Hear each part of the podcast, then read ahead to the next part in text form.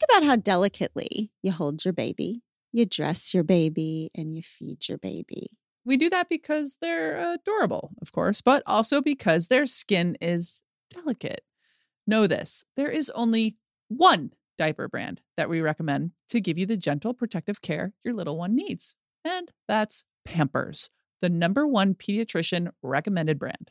Their Swaddler's diaper absorbs wetness better versus the leading value brand and provides up to 100% leak proof skin protection to keep your baby's skin dry, healthy, and beautiful. And when you use Swaddlers in tandem with new Pampers Free and Gentle wipes, you'll keep your baby's skin healthy. The wipes are made from 100% plant based cloth, and you won't have to worry about tearing. With Free and Gentle, mess meets its match. That's right. So download the Pampers Club app today and earn Pampers Cash. Redeem your Pampers Cash for exclusive Pampers coupon savings and rewards.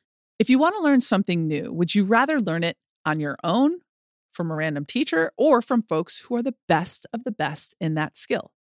I think I know which option most of you would choose. That's made possible by Masterclass. In recent months, they've added classes from the likes of Ava DuVernay, who gives us tips on how to reframe our thinking in all walks of life. One of our personal favorites recently was the one on one time we got with Amy Poehler in her class on preparing to be unprepared. So good with Ava DuVernay.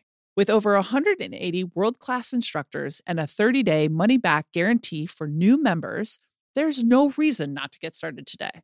And right now, our listeners will get an additional 15% off an annual membership at masterclass.com slash hard things. Get 15% off right now at masterclass.com slash hard things. Masterclass.com slash hard things. And it took some time, but I'm finally fine. Welcome back, Pod Squad. Today is a big day. Buckle up, Buttercups, because today we have Oprah Winfrey. Woohoo! Oprah Winfrey, baby! Whoa, whoa, whoa! Here we are. Yes. Here we are. Oh, oh wow. There's sister. Hello, Miss Winfrey. Hey, Abs. How you doing? So good. You're so wonderful. This is going to be fun. So fun. It is. It is. Thank you for spending this time with us. Mm. Oh, I wanted to spend this time with you. I've missed you so much. Oh, I miss you too. I've missed you so much. I re- just remember our first gathering under the oaks at my Yeah. house, the Super Soul Sunday. Oh my I God, that was so oh. fun. I know. Magical it was. It was. And here we are, and we get to talk about Yeah. your new book. And I Oh, um, have so many questions. I wanted to start with one of the strategies that you talk about in the book about happiness, happiness strategy that I am now trying to implement in all areas of my life. Can you talk to us about detached attachment and how you discovered this strategy through your experience with Beloved? Detached Oh attachment. my goodness. Beloved, one of my greatest teachers of all times. You know, what I do know is that everything that is happening to you is there to teach you about yourself. And so even in some of my darkest moments, and recently I had a couple, you know, dark moments with bullying online. Mhm. And I spent so much time going, okay, so now tell me why is this happening? What am I supposed to learn from this? And how do I detach myself from the whatever I was attached to? And I start asking, what was it I was attached to? Mm. I was ta- attached to the idea of whatever it was. So I learned this through Beloved. I learned that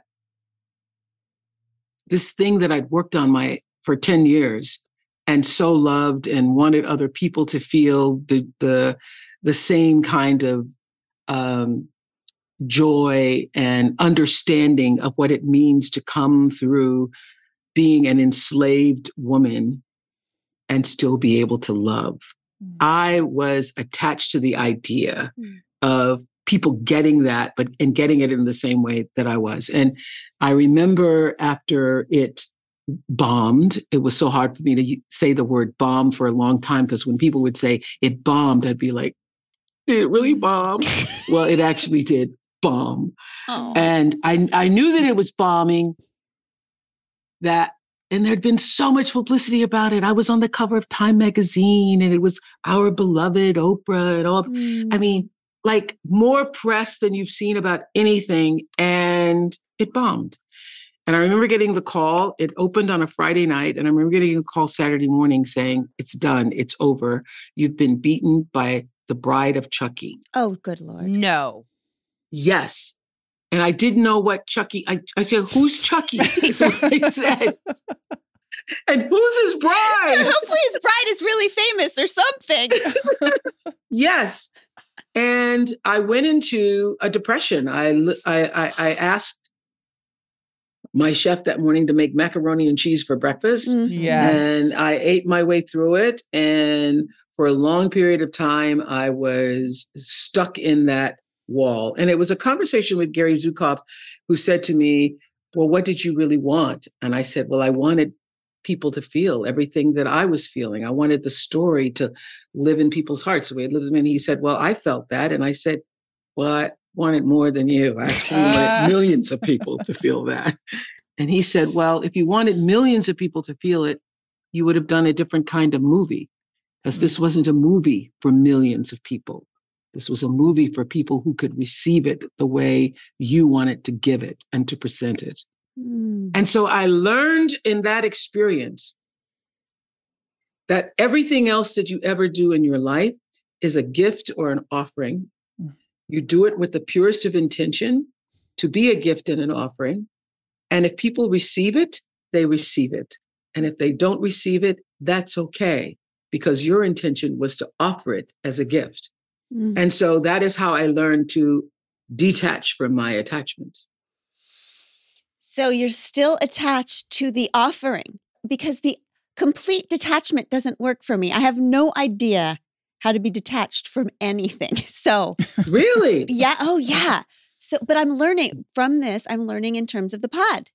So, yeah. all I can do is l- put everything into each hour with the guest, be right. in love with what they're doing and then yeah. let it go completely. Walk away from that hour and That's never right. check again.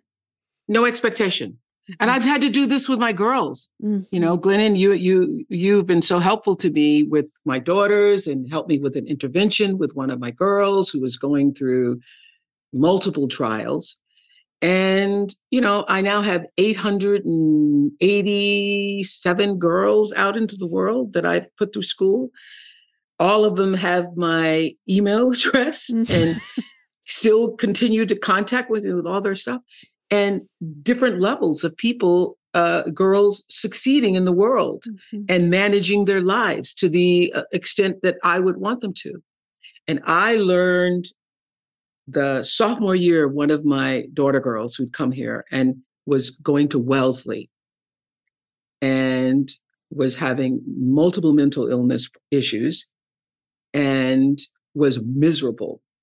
And I remember saying to her, Well, do you want to go back to South Africa? And she said, No, I'll just slug it out until my senior year. And I said, Slugging's not going to be good for either of us because mm-hmm. at the end, when you graduate, there is no joy in the slug. Mm-hmm. There's no joy in the slug. Mm-hmm. So I want you to be as happy as you can be now. Anyway, she ended up slugging it out. And I learned in that experience that I wanted to go to Wellesley. Mm. I had wanted to be in the white dresses and the graduation and the thing. And so I convinced her to go to that school mm. instead of staying in South Africa. And that was my desire, not her desire. And it turned out to be a miserable experience for her. And I learned from that experience because it's nothing that's ever happened to me that I'm not like, okay, what am I supposed to get for this? to release all of my expectations about what anybody else, particularly the girls, would turn out to be, would do with the education. I offered the school, I did the school as an offering for girls to grow their own wings and to soar. And some grow, some don't. Some take harder to, to, to grow than others. Some take longer to actually leave the nest and fly. can I be okay with just the offering of the school? Mm. Oof. Can I just accept that, Abby? You, you Mm. see what I'm saying, right? Yeah. Mm. Everybody who's raising Yep. a teenager, a young adult knows exactly what you're saying. Can we be Yes. okay with just the offering? Can you just offer it and whatever, whatever and however they choose to receive it, be okay with that. Be okay with that. And have no judgment about it. So I would have to say that even now, not being attached to the outcome of anything that I do, I realize that I started the People's Fund of Maui um, because I was so interested for myself in finding out what is the best thing that could help people in this moment in time. So the fires came, y'all, and Mhm. in Maui, I was home that day and had been told that we were going to have to evacuate ourselves. And it was a scary time because how do you get all the animals out? I have horses and dogs and a lot. So we were, where, which, which way are we going to go? Which direction we're going to take? I'd gotten in the in the jeep and gone down the road myself because I didn't trust all the reports to actually look at the fires myself to see where they were, and they looked really pretty contained. So I felt better about it after getting on the road and looking at myself and said, "There's one there, and there's one there, and there's one." And they were saying to me, security was saying, "There's one six miles from us, there's one eight miles from us." So I got in the car myself and went and looked, and I felt better, and then decided to go take a hike, literally, and as I was coming down from the hike, I hiked up about two miles on the mountain. And then I was coming down, I started to notice it getting dark, but it was the middle of the day. It shouldn't have been getting dark. And I was like, what's going on? What kind of cloud is that coming in? And it turned out to be a wall of smoke on the other side that was Lahaina burning in the middle of the afternoon Oh because the winds had changed and the fire came. So during that time, we were still trying to figure out for ourselves are we going to have to evacuate? What is going on? What is going on? And when we realized the devastation that had occurred across the way from us on the other side of Maui in Lahaina, we were all just in the moment trying to figure out how I was, how to best serve. Do you, you know, mm-hmm. where are the shelters, where are the people, wherever. And so those first couple of days, I was literally going around to the shelters asking people, tell me what you need, tell me what you need. And at first it was just people needed underwear, people needed towels, people needed, they needed um, uh, shampoo and being able to, you know, keep themselves. Uh, and then people started to call me, text me asking, where can we send money? Mhm. Well, I didn't know. I said, well, I'm here on the ground. I don't know where to send. I, other than the Red Cross and the Humane Society, which I'd gone out and bought 300 pounds of dog food taken by the Humane Society. Other than that, I don't know where to tell anybody. So I said, I will do some research myself. I started researching. There were some people on the ground doing things, but nobody was at getting money directly to the people. Dwayne The Rock had called saying, uh, you know, I'm so sorry for what's happening. Is there anything, you know, we could do? We started talking about having a fundraiser, a telethon, a concert. And in those discussions, realized it's going to take too long to do that. I said, that's going to take too long and that's going to take too much money in Mhm. order to have a good concert and to do it in Honolulu because you can't do it here. I said, that's going to take millions and millions of dollars. Mhm. Better to take that money and give it directly to the people. In the meantime, my godson, Gail's son, Will, sent me this article on Dolly Parton. Mhm. Dolly Mm. Parton, when this happened in her hometown, uh, Gatlinburg, had had a concert, and in that concert raised $12.5 million. She called it My People's Fund. I called Dolly. I sat down with Dolly's people, Dolly's team, her, the head of her foundation, Jeff. I said, Jeff, tell me how you all did this. So I was so excited. I went, oh my God. Okay. They were able to do that. So I thought, okay, what could we do if we built a team, Mhm. right? Put together The Rock and his team, my team, we decided we're going to have to get somebody to manage the money on the ground. We called this firm EIF. We talked to them. We researched them. We, you know, negotiated the fee down so that all the money, other than what we were needing to pay people to actually be on the ground, was going to go directly to the people. Mhm. So I was so excited, so excited. Mhm. Makes me want to cry right now.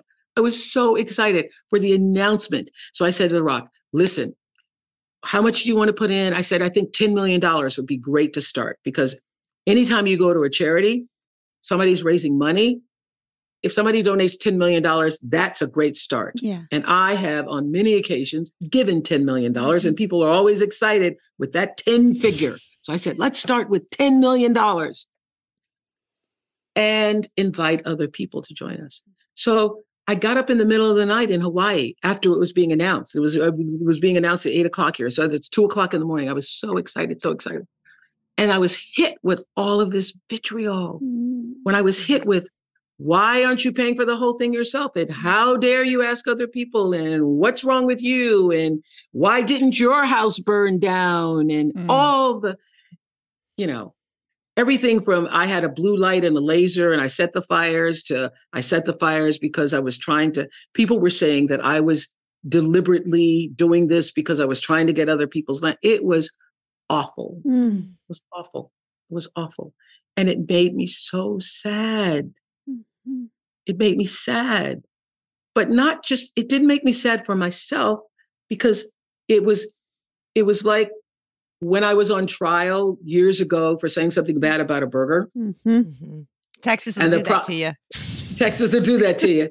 And the prosecutor and, and, and the and, and the attorney, the defense attorney was yelling at me and saying, You are influential and you did this. You are this woman is a liar. And she did this to deliberately destroy my clients.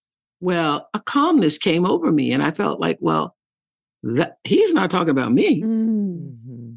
I know that that is not who I am.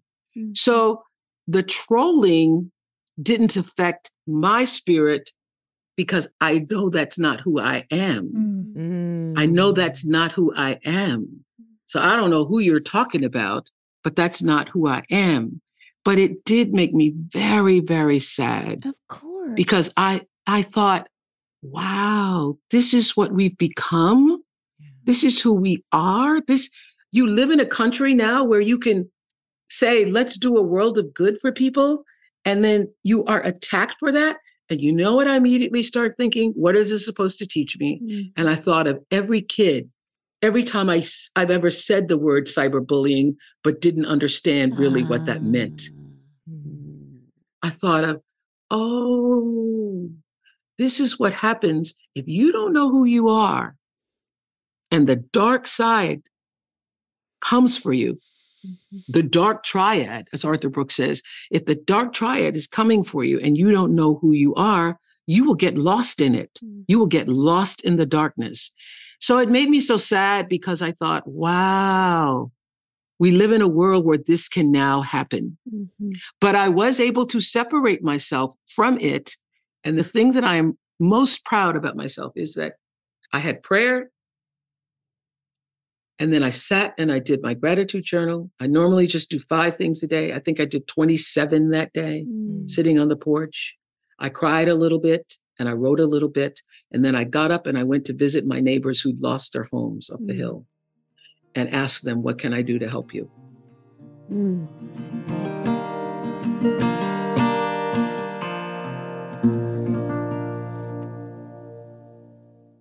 The weather's getting warmer, which is wonderful because we can say bye bye to big, bulky sweaters and jackets and hello to shorts and tees. I just ordered three of Quince's muscle tanks. Check out their European linen shirt dress. I got it in the blue and white stripes, classic. It's beautiful and summery and gorgeous and linen, and it was less than $50. All Quince items are priced 50 to 80% less than similar brands, and Quince cuts out the costs of the middleman and passes the savings to us. But they only work with factories that use safe, ethical, and responsible manufacturing practices and premium fabrics and finishes. You will love all of it. Get warm weather ready with Quince. Go to quince.com slash hard things for free shipping on your order and 365 day returns. That's Q-U-I-N-C-E dot com slash hard things to get free shipping and 365 day returns. Quince.com slash hard things.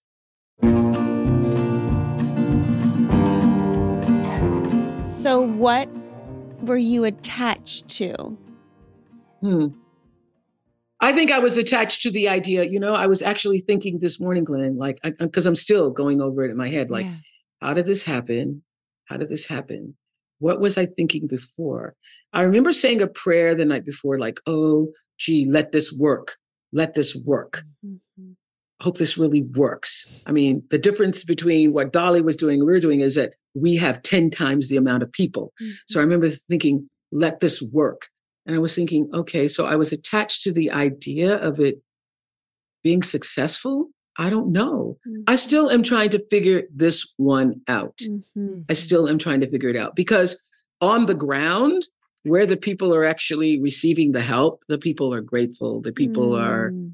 um, thankful that there is a people's fund that's saying we're going to put money directly into your account. We're not Mhm. even going to make you stand in line and wait for a check because uh, we were told by the elders. We, Dwayne and I sat and met with the elders before, and they said that's not going to work in Maui. Uh, Mhm. Hawaiians are too proud. They will be. They will not want to come any place and stand in line and look like they're asking for money. Mhm. But if you can find a way to just drop it in their accounts, mm, they'll take it. They'll take it. Mm. So it wasn't, I, I I don't know. I'm still figuring it out. And which is a good thing because I know it shall be revealed. Yep. And in the meantime, I just keep going forward, Mm-hmm. You keep doing the work. keep doing the work. When you said, I know that's not who I am, Mm. when in your life did you know who you were? If you look at the timeline of your life, Mhm. and if that triad came for you at any point, can you pinpoint when you would say, You're not even talking about me? Because I think the confusion comes when you're not real sure. Yeah, Maybe they are yeah. talking about you. Well, actually, I will have to say, sister, I can call you sister, right? Oh, I, I wish you would call me nothing else for the rest of my life. Ah, I have to say that the epiphanal moment was on trial Mm. in 1998 for saying something bad about a burger. Because up until that point, I mean, eh, you all, I was dragged every week by the tabloids. So the tabloids was my social media before. Mhm. Stedman and I were dragged for everything. And the usual theme was why won't he marry her? And why is she so fat? So I have been, you know, I think more than anybody else in this country, uh, made fun of, uh, ostracized. It, it was it was a normal thing for all the comedians to make jokes about me on their nightly shows. I mean, I didn't go on David Letterman for three or four years because he had done nothing but make these Miss Butterworth jokes about me. Mm. Ms. Butterworth, Miss Butterworth, yes. And so I was a very different woman before that trial. That trial grew me up. And before that trial, I was always calling Maya Angelou, crying about something that somebody said. Mm. And I remember one time I called her and I was in the bathroom. I'd crying. I don't even remember what, what the thing was. And I was in the bathroom, door closed because people were in the house and I didn't want them to hear me crying. And I was sitting on the toilet seat crying on the phone with her. And she said, Stop right now and say thank you. And I said, I, I but you're not hearing what I'm saying. And she said, No, say thank you right now. Why am I saying thank you? She said, I said, say thank you. And I said, Thank you. She goes, I want to hear it. Thank you. Thank you. She says, You say thank you because God's put a rainbow in the clouds. You just can't see it. And when you get to the other side, you'll be able to see that the rainbow was always there. So th- say thank you because you're going to come out on the other side of it and you're going to be better. So the answer to that question is before this, I was thrown by everything everybody said.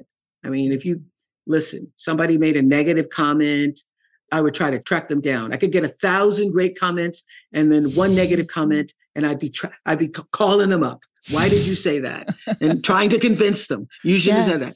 And then it was it was six weeks of being on trial, six weeks of having your truth tested. Mm-hmm. And we all know that that's what trial is all about. It's and and then I realized sitting there on the witness stand, oh, I have a really big life, so therefore I get the real trial. But everybody has trials. Mm. People have trials of divorce, they have trials of job failure, not succeeding, children not working out the way you raising children the way you wanted to. They have trials in their life. And all trial stands outside of you to force you to be able to answer, Who am I really? Mm-hmm. It's what we talk about in Build the Life You Want that metacognition of being able to separate yourself from the feeling or the circumstance or the trial or the challenge or the difficult. Oh, that's out here. So this past week, going through all this, you know, online craziness stuff, I was like, oh, well, that's out there. Literally, I'm sitting on my per- porch listening to the birds singing. Mm. And that's out there. Yeah. That's out there.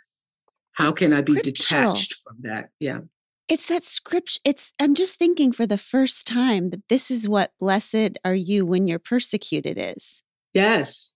It's because we've got these voices inside of ourselves that are always telling us we're crap, right? or like little, but then when yes. it comes from the outside, when it really, really comes from the outside and you listen to it long enough, there's a part of you that stands up for yourself.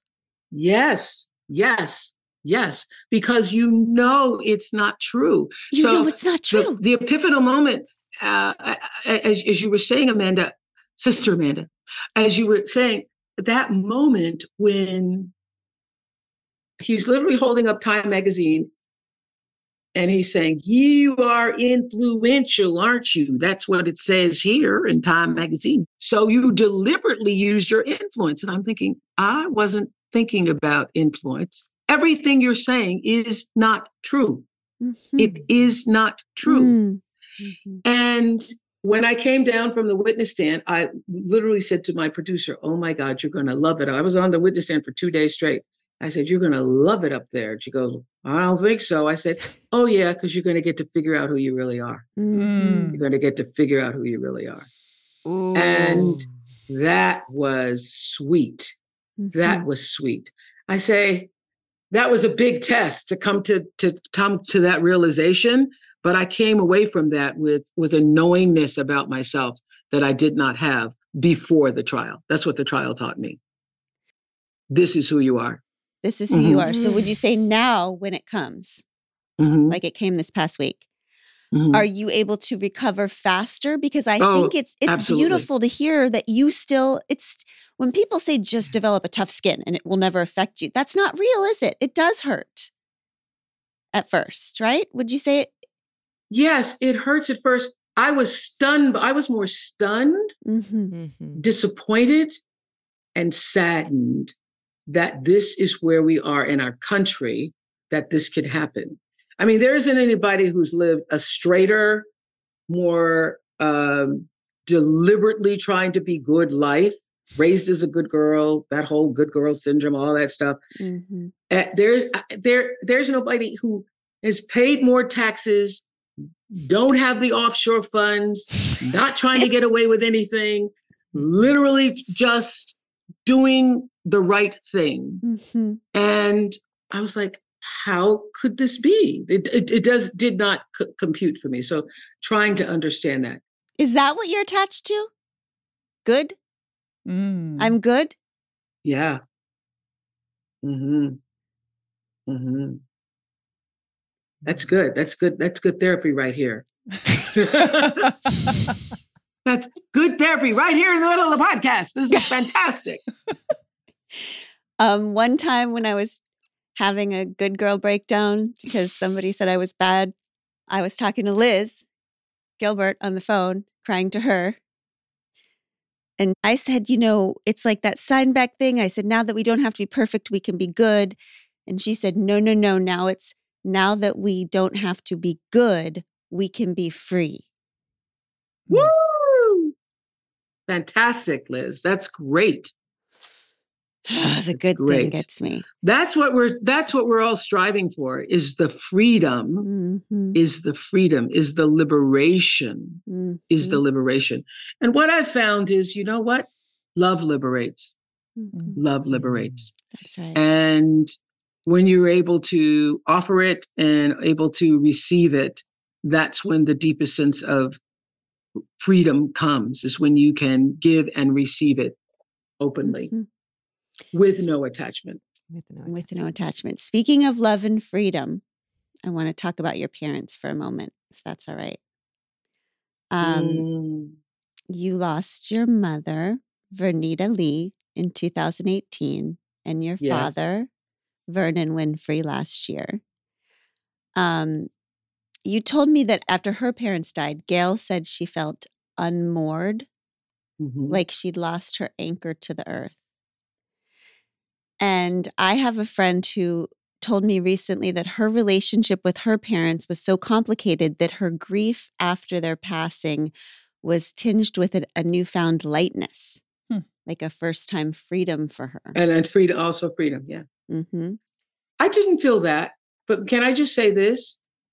That the email that you sent me after my mother passed was the most freeing offering, was the most freeing, was the most um,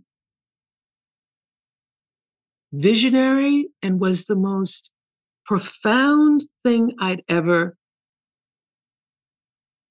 experienced in terms of dealing with that passing.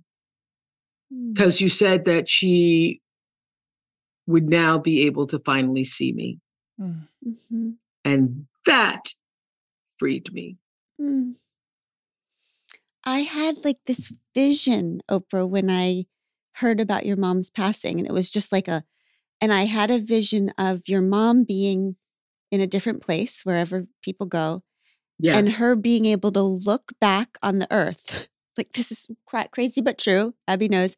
And just seeing the whole planet lit up, yeah just lit up, lights everywhere, all over the planet, all lives that you had touched.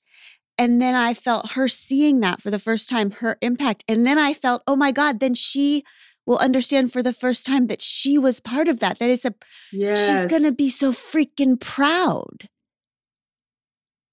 Well you being able to put that in an email to me was was was the best eulogy was the best sermon was the best offering i received. Period. Full stop. Mm. i don't know how that came to you. You said you were just sitting out somewhere and you Mhm. just decided you were going to write that to me and it it changed me.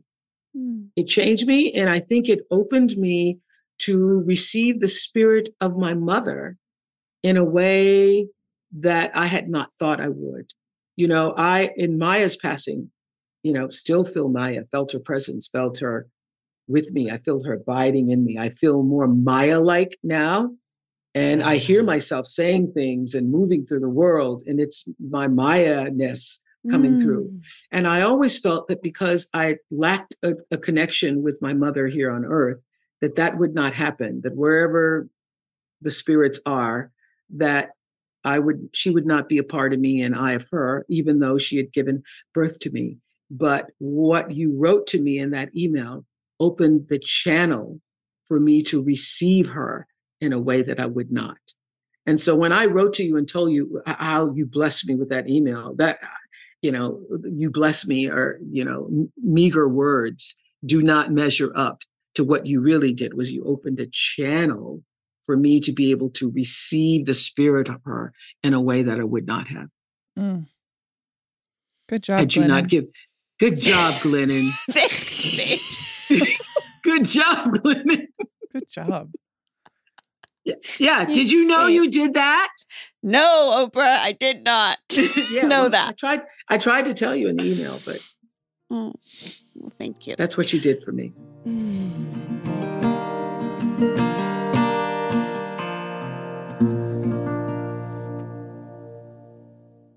Homes.com knows that when it comes to home shopping, it's never just about the house or condo, it's about the home. And what makes a home is more than just the house or property. It's the location, it's the neighborhood, it's so much more. If you have kids, it's also schools, nearby parks, and transportation options. That's why Homes.com goes above and beyond to bring home shoppers the in depth information they need to find the right home. And when I say in depth, I'm talking deep. Each listing features comprehensive information about the neighborhood, complete with a video guide. They also have details about local schools with state rankings and student to teacher ratios. They even have an agent directory with the sales history of each agent. So when it comes to finding a home, not just a house, this is everything you need to know all in one place. Homes.com. We've done your homework.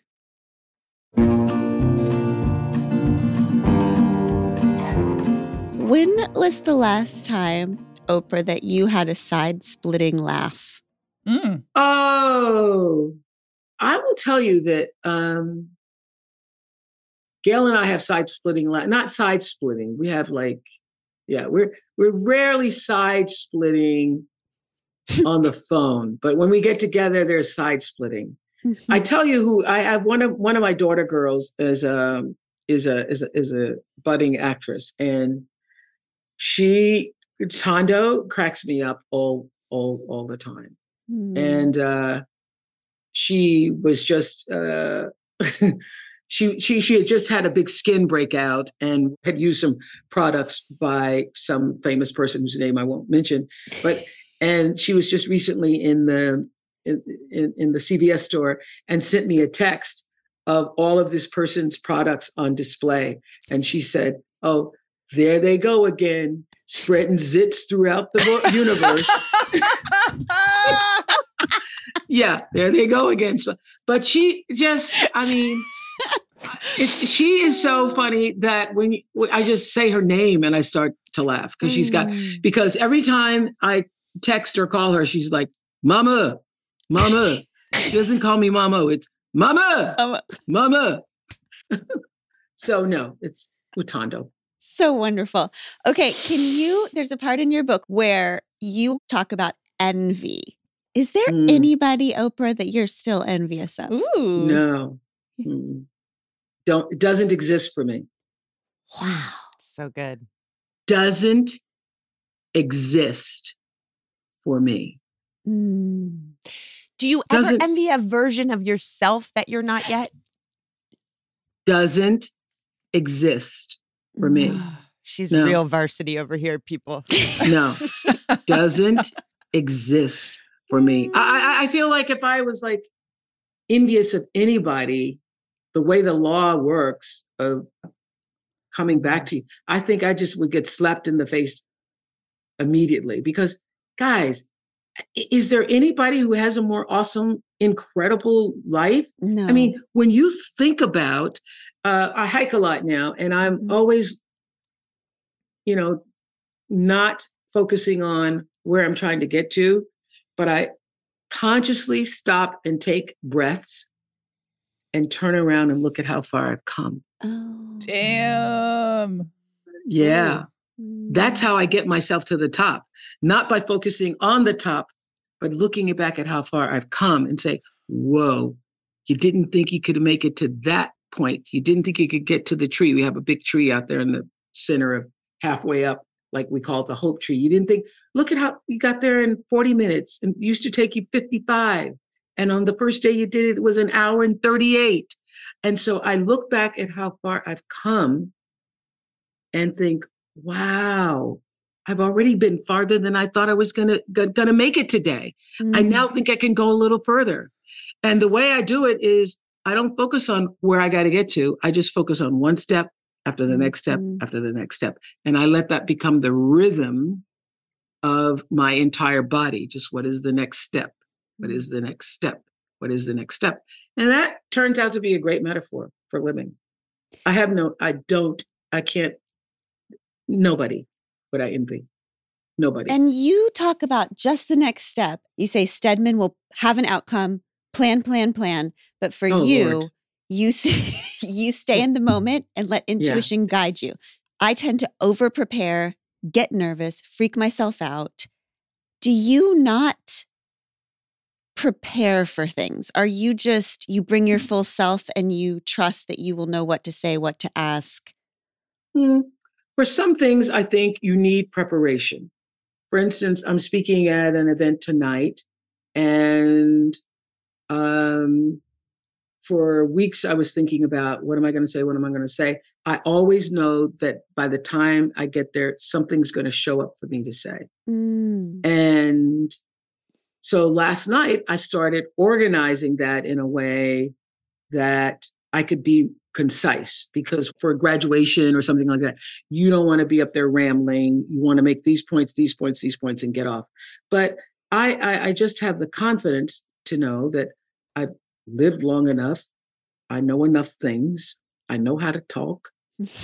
I know how to talk. do. And so I know I'm going to be able to, if, if I have a central point to talk about, I know I'm going to be able to share that as an offering in a way that it will resonate and land with people. Mhm. I feel Mm. confident about that.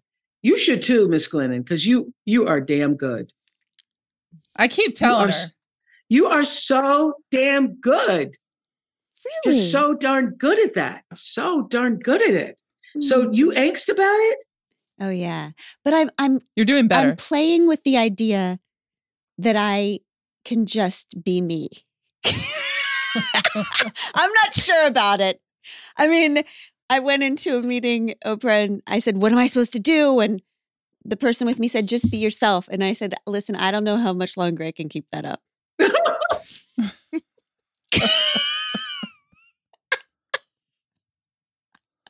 It's I'm the funniest thing.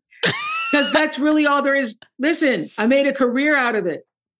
I made an entire career out of it.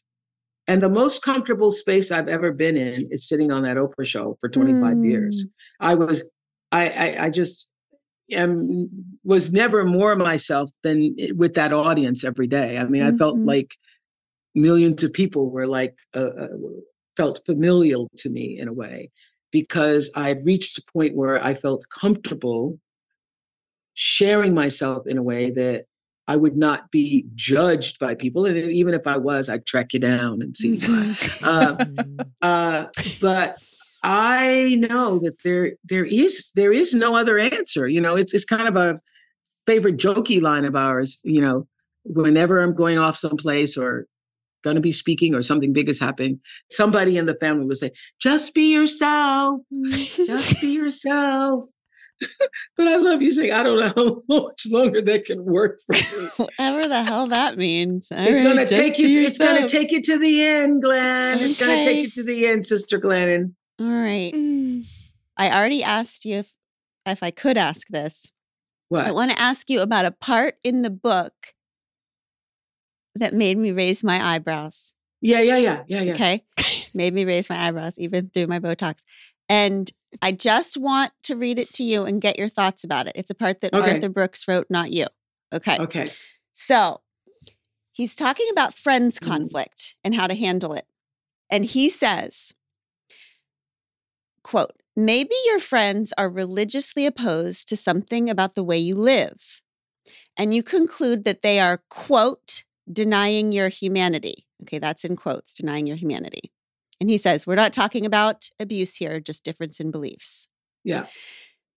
He goes on to say, This is completely self defeating because it leads to your loneliness and isolation. The solution in this case is humility. Oprah, I gotta tell you, had to put the Doesn't book work for down. you.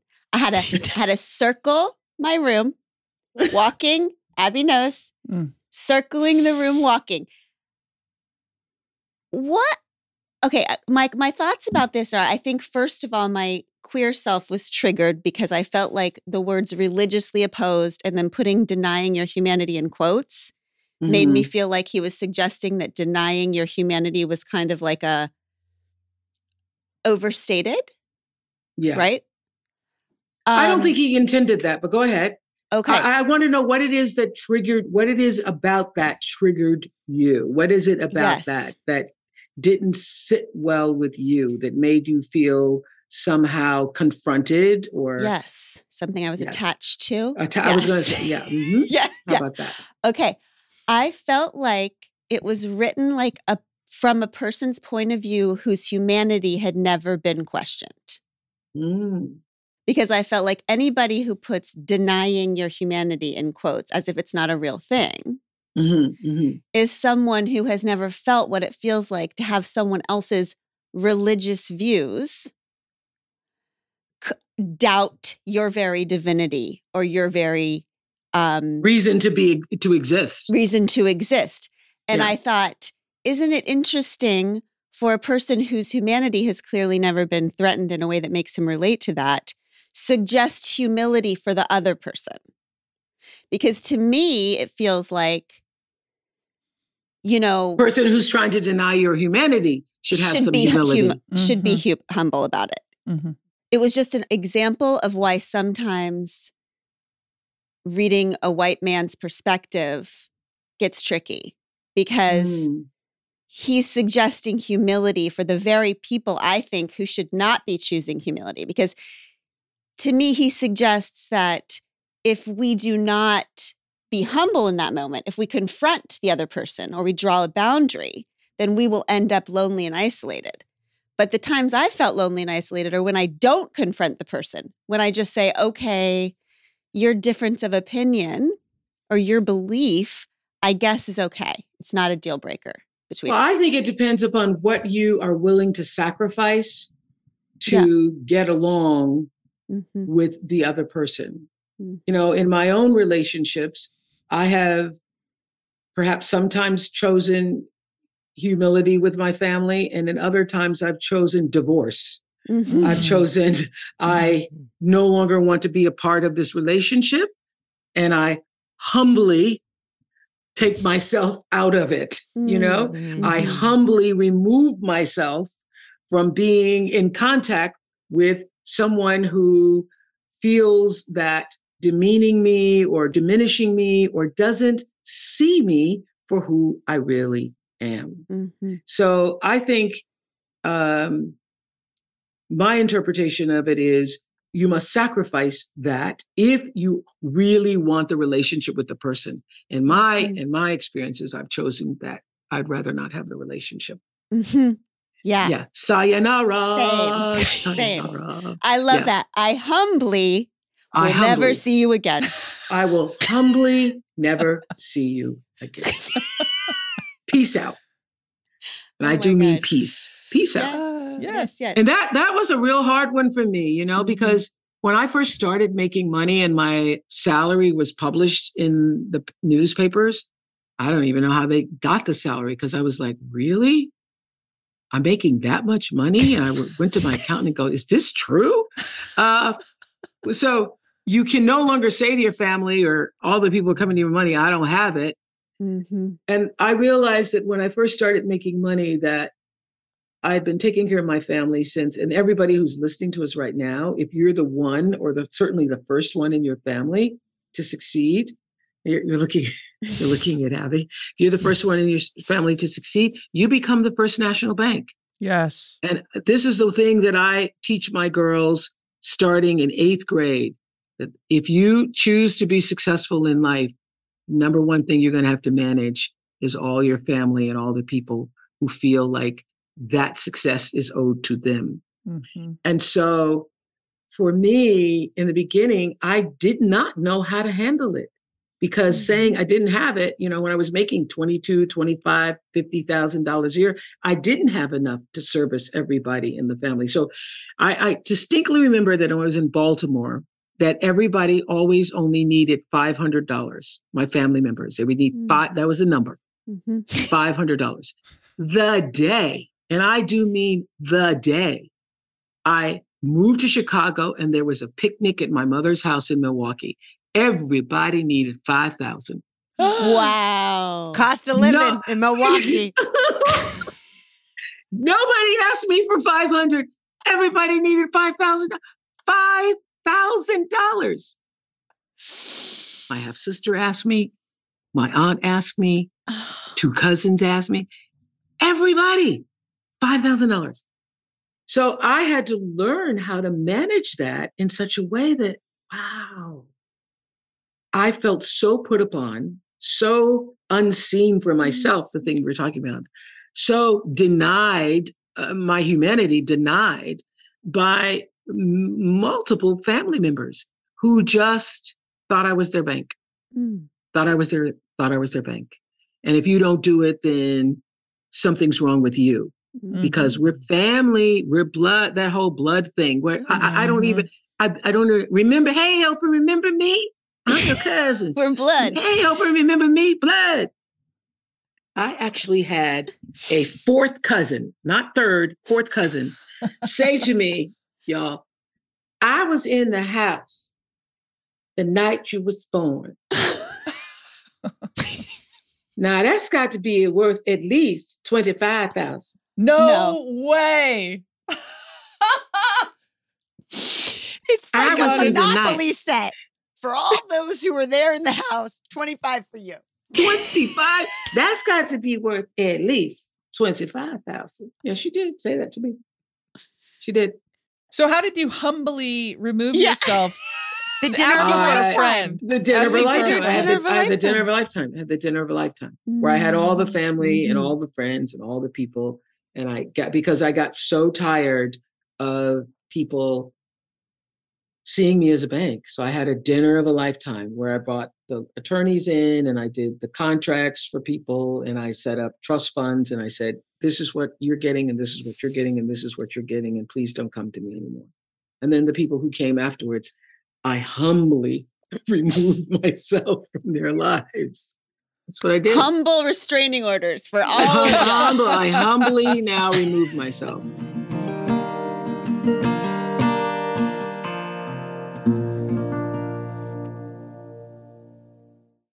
Pod Squad, we know about you. You, like us, pamper your pups with clothes, fluffy beds, toys all the days, any little thing their goodest hearts desires.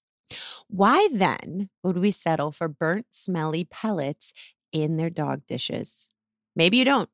Maybe you go with the farmer's dog like I do for Seamus, and you reap the benefits of giving your dog real, fresh, healthy food. It looks like real food because it is real food.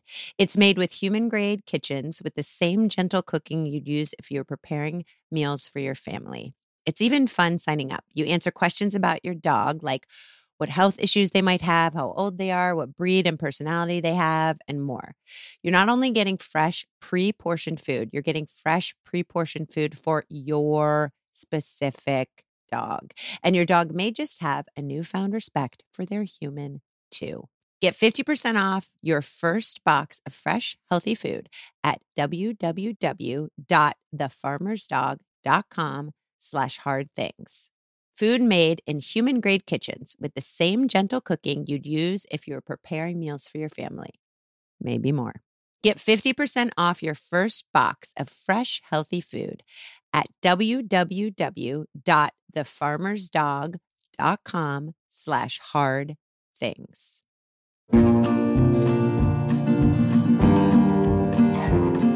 It's all fun and games, but you said from 86 to 98, you had no family relationships because you couldn't actually be in a real relationship based on people because people were just coming Yeah. to you all the time, Yeah. which is all the time. All which the is time. sad. Mhm. Just yeah, kind of sad. Kind of sad. I did the thing, guys, where I wanted to have one time a, you know, when I first uh, I bought a farm in Indiana, and I had this, you know, Currier and Ives idea of the Christmas and the trees and the slaves and the dogs and the whole thing. And I brought all my family together. It was the worst experience. it was don't never do that again. that was the first and last time that ever happened. There was no nothing. No, no. Everybody How was mad did at you every. know? Uh, I knew as people were arriving, I could feel it. I could feel the tension. I, you know what I was feeling? I was feeling, what am I going to get?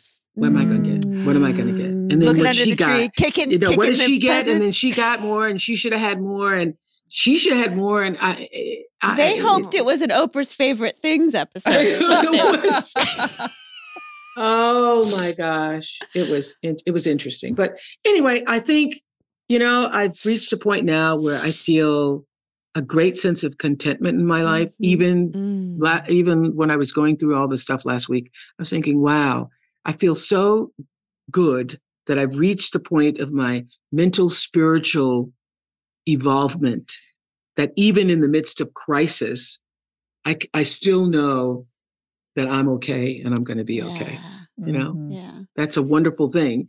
And that's not, you know, gleeful happiness, but Mhm. I am able to, in the midst of any trial, make myself happier. hmm I think that's my favorite part of the book is what's really stayed with me too is the idea that happiness is not dependent on not having unhappiness. Hmm. Correct. That you need it to balance. Yeah. It's the yin and the yang.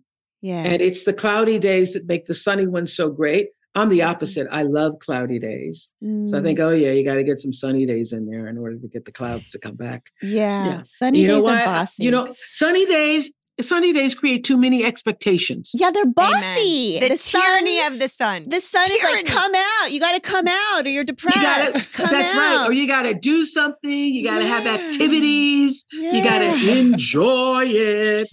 The sun is like the epitome of toxic positivity. It's like settle I- down. Exactly, exactly. But a cloudy day, a rainy day, mm. wow, you just get it's liberation for me. Like Mhm. no expectations. Oprah, we love you. You are a, just, I mean, you're my North Star, and I um, am grateful for every single offer. Can you get me my make to the phone? Because I want to just see if I can find Glennon's email. I have it. Oh. Where is it? I want to just read that to the people if I can. See it. I had it for so long. I printed it out and I have it in my drawer Mm. so that Glennon, I always, in times of trial, can go back to it. hmm See if it's going to come up. I don't know in this moment. It's not. Oh, it's okay. Wasn't meant to be. I wanted Mm. to so much. So I thank you all for having me on here. Mm, You're the freaking most best in the she's whole the wide most world. best. That's what Oprah is. Um, Got it. Got it. Got it. oh, oh, okay. This was written 11 26 18. And the subject is on mothering love. Hello, my friend, my sister, my example. I'm sitting on a balcony on Cayman Island and right at this moment writing an essay about the word mother, what that word really means, how it's less to me a fixed identity we can be or not be, and more an energy we can offer or not offer. The essay is about how some of us who can check the box mother never really learn how to offer mothering love, and how others of us who don't check the box harness it and offer it widely and wildly. The essay is about how much better off the world would be if we gathered up mothering love and used it like a floodlight instead of a pointed laser aimed only at the few we've been assigned. As I'm writing this essay on the balcony, my sister just sent me a text that says, Gee, Oprah's mother died. She was 83. I wanted you to know. I just got that text a minute ago. I would never presume to guess what your relationship was like, how complex it was and is to be your mother's daughter, what your feelings are this week, what your feelings have been or will be. I just wanted to say,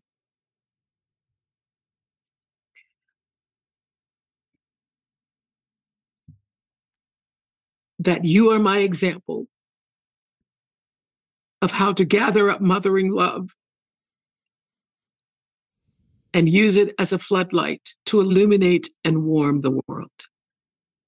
You are my and the world's best example of grace, which means that we can somehow give what we've never even received.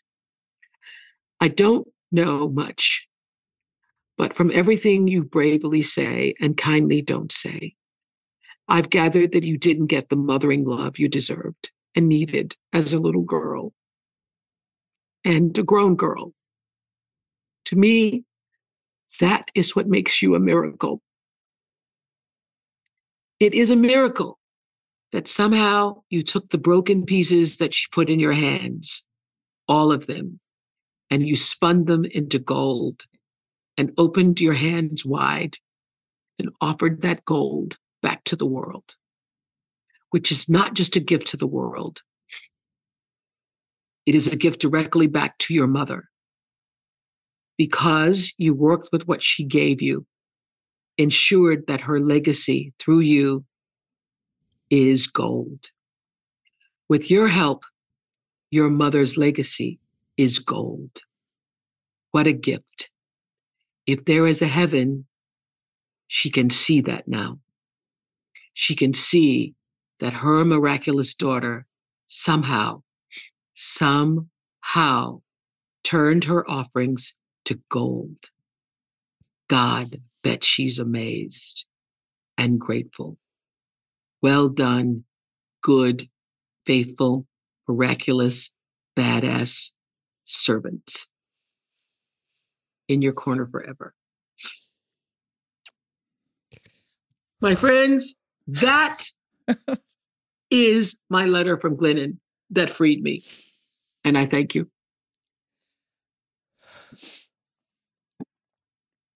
I love you. Thank you.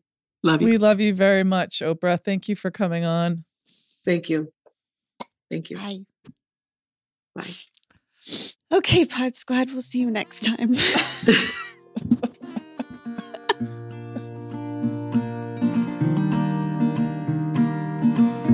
If this podcast means something to you, it would mean so much to us if you'd be willing to take 30 seconds to do these three things. First, can you please follow or subscribe to We Can Do Hard Things? Following the pod helps you because you'll never miss an episode, and it helps us because you'll never miss an episode. To do this, just go to the We Can Do Hard Things show page on Apple Podcasts, Spotify, Audacy, or wherever you listen to podcasts, and then just tap the plus sign in the upper right hand corner or click on follow. This is the most important thing for the pod. While you're there, if you'd be willing to give us a five star rating and review and share an episode you loved with a friend, we would be so grateful. We appreciate you very much. We Can Do Hard Things is produced in partnership with Cadence 13 Studios. I give you Tish Melton and Brandi Carlile. I walked through fire, I came out the other side. I chased desire,